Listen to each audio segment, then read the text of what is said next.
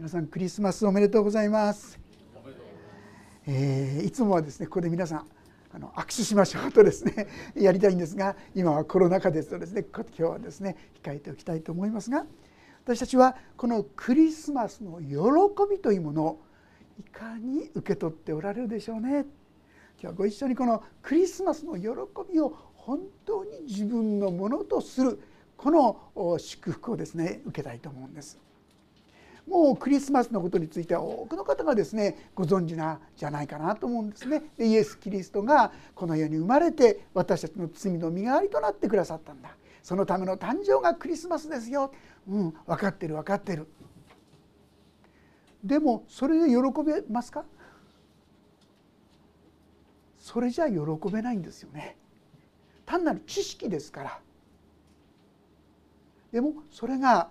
本当に自分にとって力となる喜びとなるそれは私たちがその真理を自分自身のものとして受け止めることができた時なんですね。そういう意味で今日私たちは単なる知識ではなくて本当にそれを受け取るそういうものになるためにこの羊飼いの姿からご一緒に学ばせていただきたいと思うんですがその前にですね実はイエス・キリストがこの世にお生まれになったそして貝羽桶に寝かされたということはご存知だと思うんです。ちょっと思うとなんかかわいそうで惨めで哀れめてどうしてそんなことになったのかな？かわいそうだななんて思う方がいらっしゃるかもしれませんが実はそうではない。これらのことは全部神様が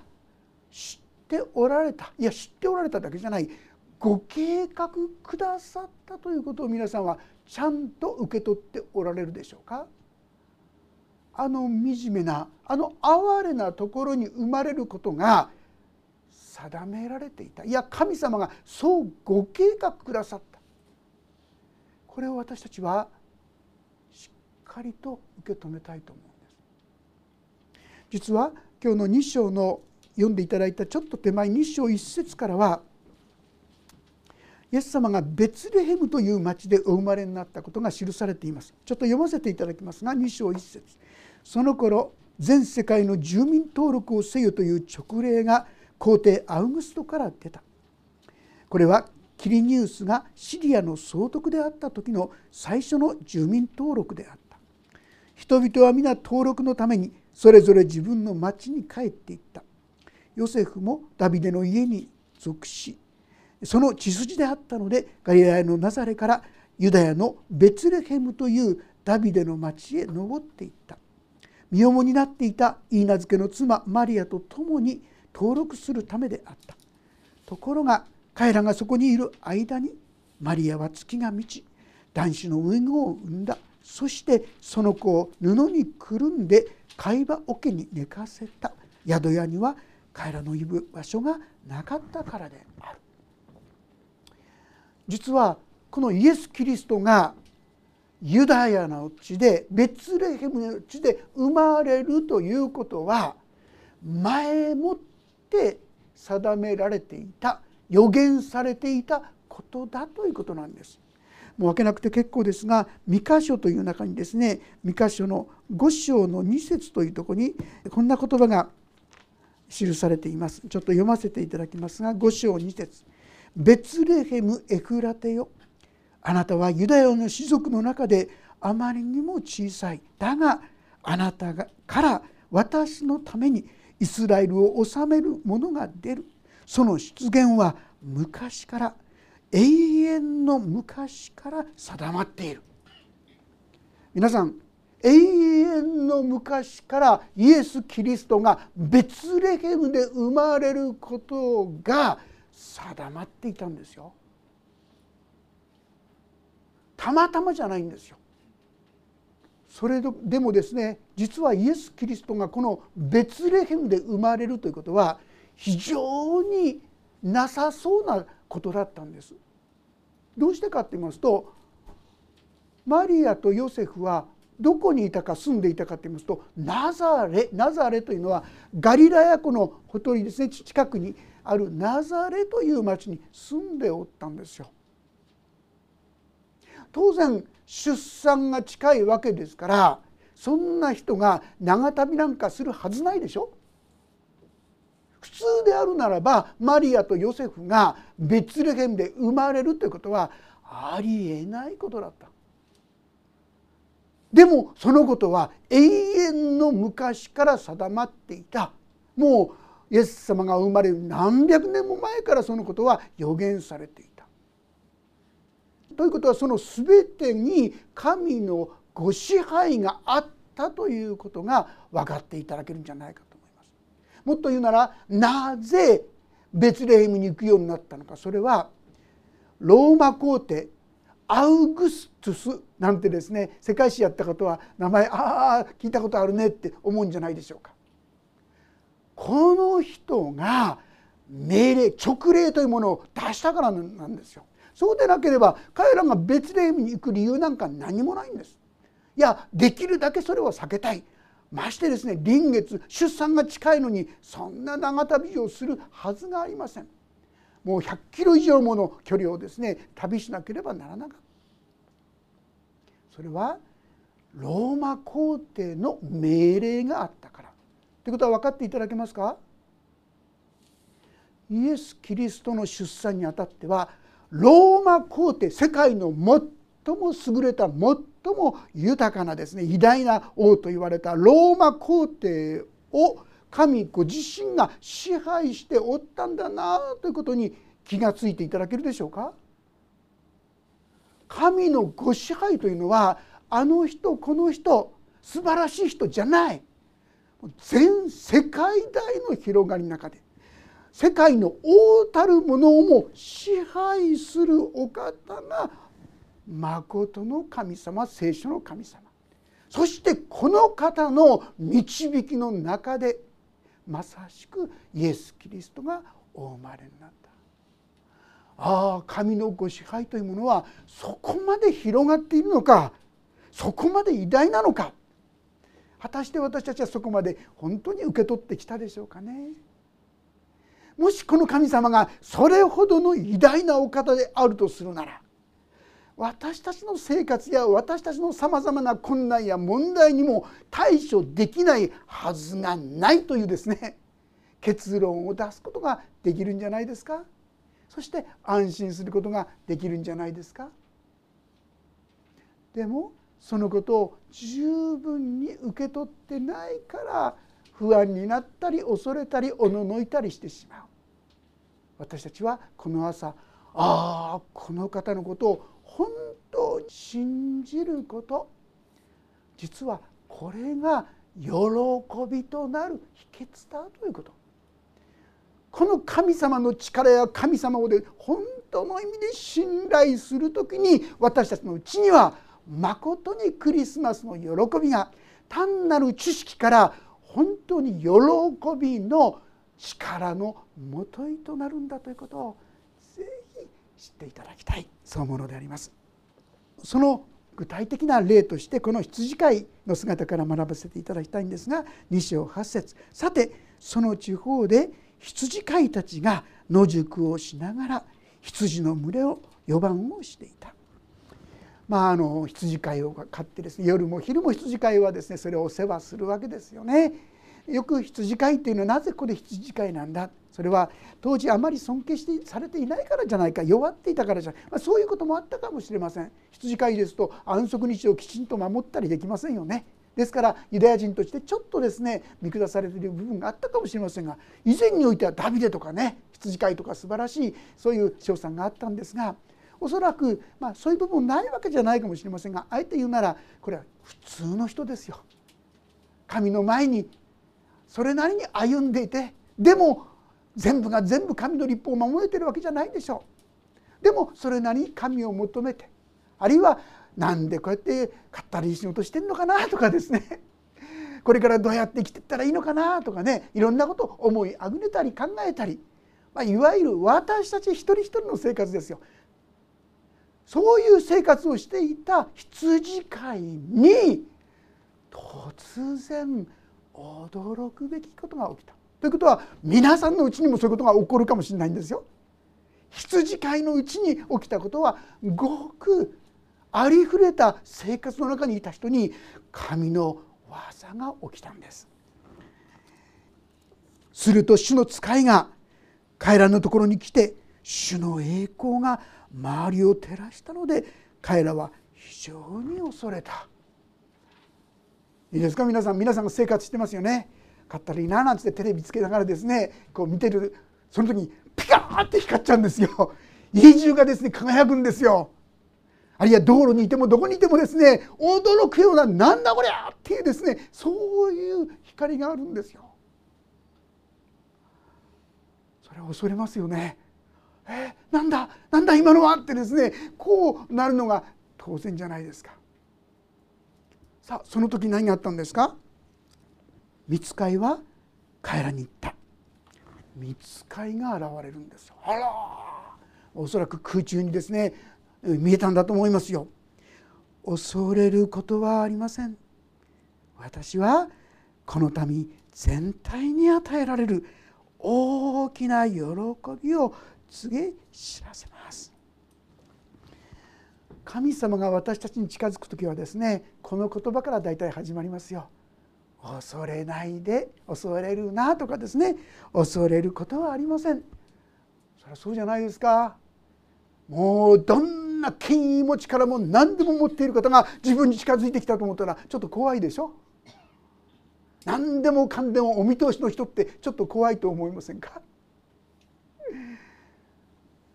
だから神様は恐れるなとこう言ってくださる皆さん神様私たちもそう言ってくださるんですよ。どうしてですか？私たちが恐れるのは自分が汚れたものだってことを知ってるからでしょ。こんなものが清い神様の前に出たらどうなっちゃうだろうか。多少なりとも心にうずくものをみんな持ってるわけですからこのままで神の前に出られないということをどことなく感じている。ああこんなものが神の前に出たらどうなってしまうか。ましてやユダヤ人だったら神を見たら死ぬとそう思っていました。だから神様は恐れるなと言ってくださる、まあ、これは分かると思いますが後々にイエス・キリストが十字架の上で私たちの一切の罪の身代わりに受けてくださることが定まっているからなんですよ。ただ自動的に私たちを守ろうじゃない。イエス様が全部の裁き全部の呪い全部の汚れそういったものを全部身に受けてその罰を受けてくださった。ですから私たちはこの神の前に大胆に出ることができるし恐れるなと言っていただくことができる。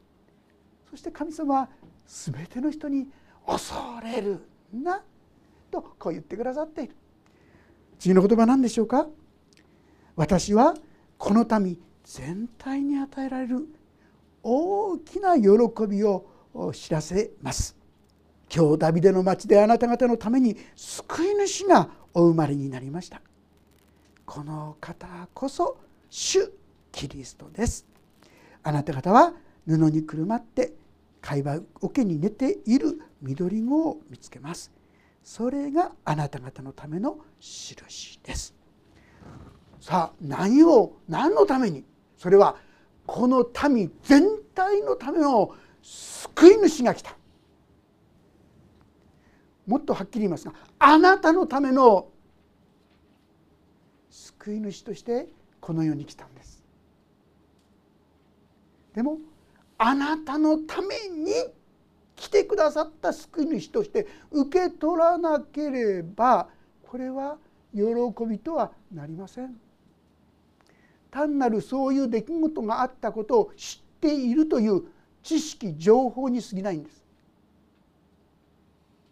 でもえー、この私のため？この私の汚れ？罪？全てを背負ってくれた？もし本当にこのことがそうなのだと受け取られたら皆さんの心はとする？本当ですか？こんな私でも救われるんですか？昔「アメイジング・レース」という歌を歌ったですね。彼は元奴隷船の船長をやってたっていうんですが大きな試練の後でこの聖書の神に出会った時に「こんな私でも救われますか?」ってこう言った時に神様から「安心しなさい。あなたの罪は許されています」とこう言われた。本当にその感謝感動彼は後にたちまちですね。もう奴隷船から降りてそして後には牧師になったんですよね。私には2つのことがはっきりしている。第一は私はとてつもない罪人であった。同時に神はとてつもない愛を私に注いでくださった。皆さん神様のこの恵みをしっかり自分のものとして受け取る時に私たちの心には喜びがやってくるでもそれを疑っていたらその喜びは私たちのものにならないんですね。さあ私たちのためにあなたのために救い主が来たこれは素晴らしいことなんですが皆さんがどのように受け止めているかによって皆さんの心にどの程度の喜びとなっているかこれは変わってくると思います。そしてこの場合にこの羊飼いたちに見つかいは何と言ったかこの羊飼いのための印をくださったんですよ。あなた方は布にくるまって貝羽桶に寝ている緑子を見つけます。これがあなた方のための印です。皆さん赤子をですね。どこに置きますか？普通はベッドとかね。用意するんでしょ？どこに貝羽桶に置く人いますか？皆さん。貝羽桶をちょっと想像してください。綺麗ですか？ピカピカなはずがないでしょ？そこには牛や馬やいろんな家畜のよだれがべっとりくっついてるかもしれませんしあるものは腐ってるかもしれません。一周がする臭いでしょう。また冷たいでしょう。誰がこんなところにですね赤生まれたばかりの赤ちゃんを置きますか皆さん。でももうそれしかなかったんでしょう。下の地べたにですねそのまま置くよりはまだここのがいいと思ってマリアとヨセフはそこにですね置いたんでしょう。これが印だっていうんです。そうですよね。赤ちゃん生まれたばかりの赤ちゃんをそんなとこに置くはずがない。そしてさらに次に何があったか。13節。すると突然その見つかいと一緒におびただしい数の天の軍勢が現れて神を賛美した。糸高きところで栄光が神にあるように。地の上に平和が御心にかなう人々にあるように。ね、これが聖歌隊の始まりかななんて私は思ったりするんですけどね。高らかに神様を褒めたたえる歌がそこに響き渡ったんですよ。なんだこりゃ!恐ろしいながらですね眺めていた見ていたんじゃないかと思うんですがしばらく経った時にそれが消えていってしまったんですね。するとどうでしょうか ?15 節見つかいたちが彼らから離れて天に帰った時。羊飼いたちは話し合ったさあベツレヘムまで行って主が私たちに知らせてくださった出来事を見届けてこよう。ねえ彼らびっくりしたでしょうし恐れたでしょうけども、まあ、この言葉を覚えていた。旅での町ベツレヘムで救い主が生まれたこんな言葉を聞いたらですねじっとはしていられないと思いますね。私もおそらく真夜中でやったとしてもですね そこに向かったんじゃないかと思いますね。本当かな？でも彼らの心はその時喜びがあったかっていうと喜びなかったと思いますよ。正直まして半信半疑。今すごいの。夢だか幻だか分かんないけどすごいことを見たけど経験したけど本当かな？と思いながら彼らは道を走ったんじゃないかと思いますね。するとどうでしょうか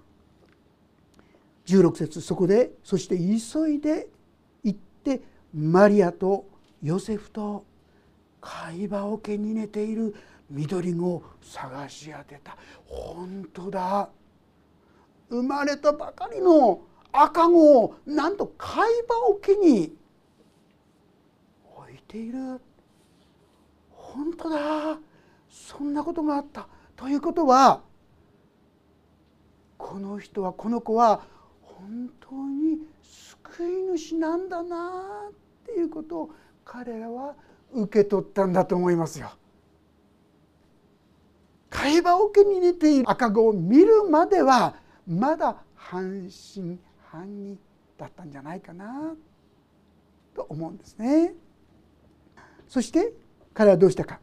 それを目にした羊飼いたちはこの幼子について自分たちに告げられたことを知らせた。いや皆さん今日私がここに来たのはですねすごいことが起きたんです。突然まばゆいばかりの光が輝いてると思ったら今日ダビデの町で救い主がお生まれになったとそう聞いたんですよ。そしてその子はこの会話桶に泣かされる。本当かなと思いながらも来てみたら本当なんですよ。この方が救い主なんですね。ところがどうでしょうか？18節。聞いた人たちは皆羊飼いたちが聞いたことに驚いたと書いてあります。それ以上書いてないんです。おそらくこの時には驚いたでとどまったんだと思いますね。まだ信じられない。受け止めきれない。えー、そんなことがあるんかな。もしかしたらある人はこれから本気になって聖書を読んだりです聞いたりいろんなことをしながらですね求めた人もいるかもしれませんしある人はそんな話をしてたっけなって言っててもいつの間にかもう忘れてしまってさよならしてしまったかもしれません。この段階で彼らにとっては喜びとはならなかった人がほとんどだったんじゃないか。知識は情報はありましたけどもそれは喜びとはならなかったということだと思います。でも次のところしかしマリアはこれらのことを全て心に収めて思い巡らしていた。マリアというのは非常に思慮深い人のようですね。いつもこういうことがあると思い巡らしていた。否定するわけでもなくそれを一旦受け取ってそれを考えるそういう状況だった。後の日にああなるほどなるほどと彼女は例えばあの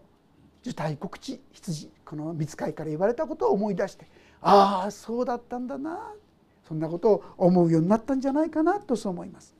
そして羊飼いは20節羊飼いたちは見聞きしたことが全て見つかいの話の通りだったので神をあがめ賛美しながら帰っていった。本当だ。あの言葉は幻じゃなかったんだ。夢じゃなかったんだ。本当だ。もう腹の底から湧き上がるですね。なんか満足感や充実感やえー、っていう驚きとともにですね感謝な気持ち嬉しい気持ちでいっぱいだったんじゃないかなと思うんですね。彼らはまず聞いてそれを走って見に行った。そしたら本当に会話桶に寝ていた。本当なんだ本当なんだ。この人は救い主だったんだ。彼らは喜びあふれて帰りの道たどったと思います。さあ皆さん私たちが本当の意味でクリスマスを喜ぶ。それはどどのようにしてでしょうか？それは聖書が語る言葉を本当だ。それをそれもですね私に対するもの。まあ見つかりが言ったのはですね12節に「それがあなた方のための印ですって言ったんです。羊飼いたちの印。ああこのメッセージは私へのメッセージなんだなと受け取る時に。あこの出来事は私のためだったんだなと受け取る時に。あ十字架は本当に私の罪を許すためだったんだなと受け取れるように。あ本当に神はこの私を愛してくださっているんだな。高価で尊いと言ってくださっているんだな。このことを受け止める時に。知識ではなくてあそうだったんだ。納得する時に私たちにはこの恵みが喜びとなっていくんですね。最初に今日は2章の一節から読みましたね。それは神様はローマ皇帝をも支配し導く人だってことです。私たちの理解や私たちの理性をもうはるかに超えた超えた大いなる偉大な方なんですよ。世界をも動かすことができる人なんですよ。だとするなら私たちにできないことがありますあると思いますか？皆さんが持つさまざまな問題や困難や試練の中で「ああ分かんなかった知らなかった気づかなかった」ってそんなこと言われる神様ですか？ああローマ皇帝さえもご支配くださる神様であるならばこの時ローマ皇帝神様信じてたわけじゃないんですよ。だとするならばこの神を信ずる私たちにどうして神様は悪いことをそのままになさるそういうことがあるでしょうか神様は何度も何度も私はあなた方のために立てている計画をよく知っているからだそれは災いを与える計画ではなくて平安を与える計画であり将来と希望を与えるためのものだとこう言っていますよ。あるいはあなた方があった試練は皆人の知らないようなものでありません。神は真実な方ですからあなた方が耐えることのできないような試練に合わせるようなことはなさいません。いやむしろ試練とともに脱出の道をも備えてください。こう言ってますよ。いやでも私は耐えられない試練通ってきたんですけどねって。あんなひどいことあったのは。でも今ここにいるってことはどうなんでしょうか？なんとかかんとかその試練を厳しかったかもしれませんけども超えてきたんじゃないんでしょうかね。皆さん私の信仰ってね筋肉とよく似てるようですよ。筋肉って使わないと訓練しないとこう大きく強くなっていかないんですよね。ですからスポーツでもちょっとギリギリのとこちょっともうちょっととこまでですね行くと筋肉がもりもりとこうなっていくみたいです。神様は私たちが自分では耐えられないと思うかもしれません。でも気が付いたら耐えてるなっていうそこまでは神様なさることがありえるんです。でもそれ以上は絶対しないです。あなたを愛せられる神様はそういう神様それができる方なんです。この方を私たちが本当に信頼するならいかなることがあっても大丈夫ってそう思えるんじゃないでしょうか？まあこれはあまりにもちっちゃいことなんですけども今朝ですね、えー、朝起きたら、まあ、雪がすごかったですね。特に私の住んでるちょっとここよりもうちょっと多いかなとですね思うんですね。せっかくこの間雪一生懸命かいてですねそして車出られるようにしたんですが朝起きたらもう前と同じでですねしっかり詰まっもう車から雪下ろししたりまた通るとこですね。凍っちゃいますからこう雪が向いたりしてああこれじゃあ教会に来れる人も少ないだろうな。今日は第一あの駐車場にもう車いっぱいだったら入るのがね大変ですよ。今でも何度かそういうことがありました。と思った時にあいやいや神様は全部支配できるんだから神様感謝しますってまずそこでお祈りしたんですね。神は全てのことを働かせて益としてくださるって書いてあるじゃないですか。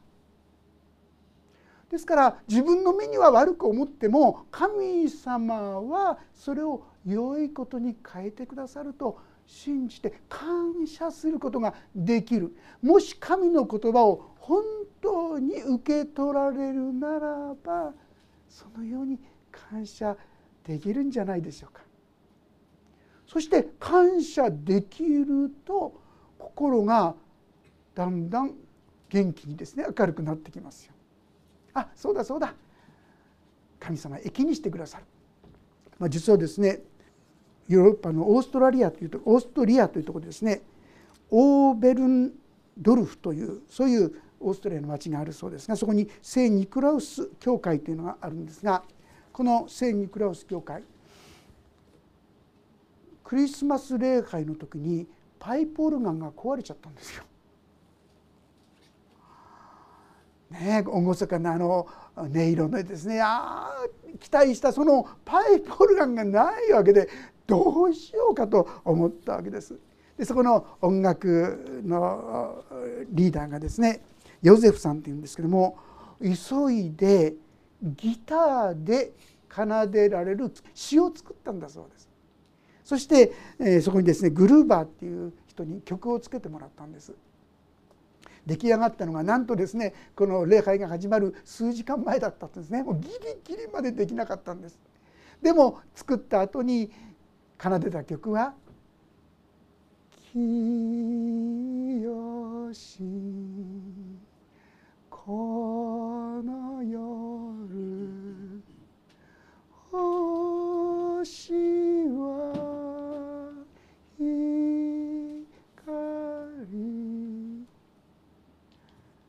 世界で最も歌われているクリスマスの曲じゃないですか。なんとこのクリスマスの曲はどうしようもないパイプオルガン壊れた結果としてできた曲だったんですよ。もともとはギター曲です。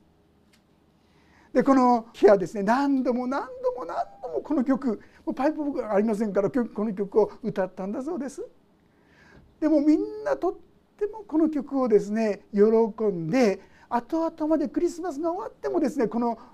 曲を口ずさんでたそうですそんな時にパイプオルガンを直す人が来てそこでも人々が歌ってるのを聞いてその人もいい曲だなっつってそしてその曲を覚えてしまってそして帰っていってそこで口ずさんでるとまたどんな曲っつってそんなふうにして全世界にこの曲が広がっていったというんですね。神様はどんな思いがけないことも益とすることができる神様なんです。私たちがその神様を受け取る時に大きな平安や希望や喜びを持つことができる。羊飼いたちは皆さん走ってる時はまだ喜びなかったと思います。もしかすると私たちこんな状態かもしれませんねでも見て本当だと分かった時に何とも言えない安心感や力や希望が彼らの心に湧き出たんじゃないでしょうかね。ですから彼らは喜びながら賛美しながら帰っていったとあるんですよ。私たちもこの神の言葉を本当に受け取る時に神の力が私たちのうちも喜びとなっていく。このことをぜひ体験していきたいな。そう思うんです。弟子の一人のトマスという人がいましたね。これはイエス様の復活の時なんですがなんとトマス以外の10人の弟子がいた時にイエス様は私を見てごらん。あなた方に平安があるようにと言ってですねご自身を表してくださった。本当にイエス様よみがえってくれたんだ。絶望に打ちひしがれていた弟子たちは本当だったんだ。この復活したイエス様に出会って彼の心は喜びと平安に満たされたことでありましょう。でもその時に同席してなかったトマスは「俺はそんなもん信じられない」イエス様のその手にですね自分の手を入れて脇腹に自分の手を入れてみなければ信じられないって言ってたですよね。彼には全く喜びではなかったんですがその弱さを知ってるイエス様は次の週にまた現れてくださいましたね。そしてトマスここに手を入れてごらん脇腹に入れてごらん主よと言ってトマスはですねそこでひれ伏して主を信じたわけですがイエス様の言葉はこう言いました「あなたは今見たから信じたんですね」見ずに信じる者はもっと幸いです。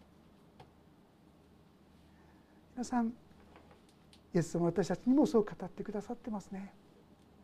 神の言葉をまだ結果を見なくてもなおですね信じていく信仰をイエス様が喜んでくださる。弱さを知ってますからトマスにも現れてくださいましたしまた今この羊飼いたちにも現れてくださいましたけどもイエス様は見ずに信ずる者は神の言葉だからといって信ずる者はもっと幸いですとこう言ってくださいました。私たちも信じないものにならないで信じるものになりなさいと言われたイエス様の言葉を受け取ってそしてクリスマスの喜びが本当に私のためだったんだ。私の罪は本当に許されたんだ。私は本当に神の子供とされたんだ。永遠の命をいただくことができたんだ。こういう神の言葉をしっかりと共に受け取ってそして喜びながら今与えられた人生をしっかりと共に歩んでいくことができたらと思います。お祈りをいたします。天の神様クリスマスは救い主であるイエス様が本当に私たちの世に来てくださった時でした。私たちは暗闇の中で悲しみ憂い寂しさを隠すものです。でもそんな私たちに恐れることはないと近寄ってくださりこの印をこの言葉を受け取りなさいと言ってくださることありがとうございます。誰にも愛されていないと感じていた私たちに私があなたを愛してだから私はあなたのために十字架にかかったとそう言ってくださることありがとうございます。どうかこの神様の御業をああこれは私のためだったとどうかお一人一人が受け取りなさることができるように助けてください。そしてその心に不思議な平安不思議な喜びがどうか与えられますようにお願いいたします。そして恐れるな。私はあなたと共にいると言ってくださった神様がいつも一緒にいる人生生涯がお一人も人一人のものとなるようにお願いをいたします。神様の祝福が豊かにお一人一人のうちに注がれますように。主イエスキリストの皆によって祈ります。アーメン。もうしばらくそれぞれに音の祈りをお捧げください。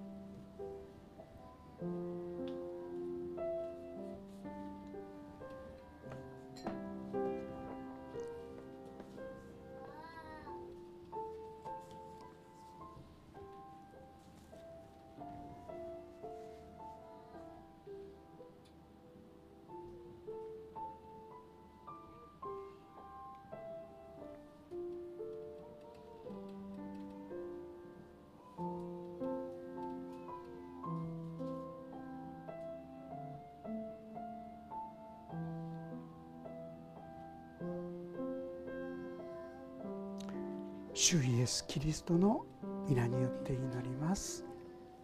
アーメン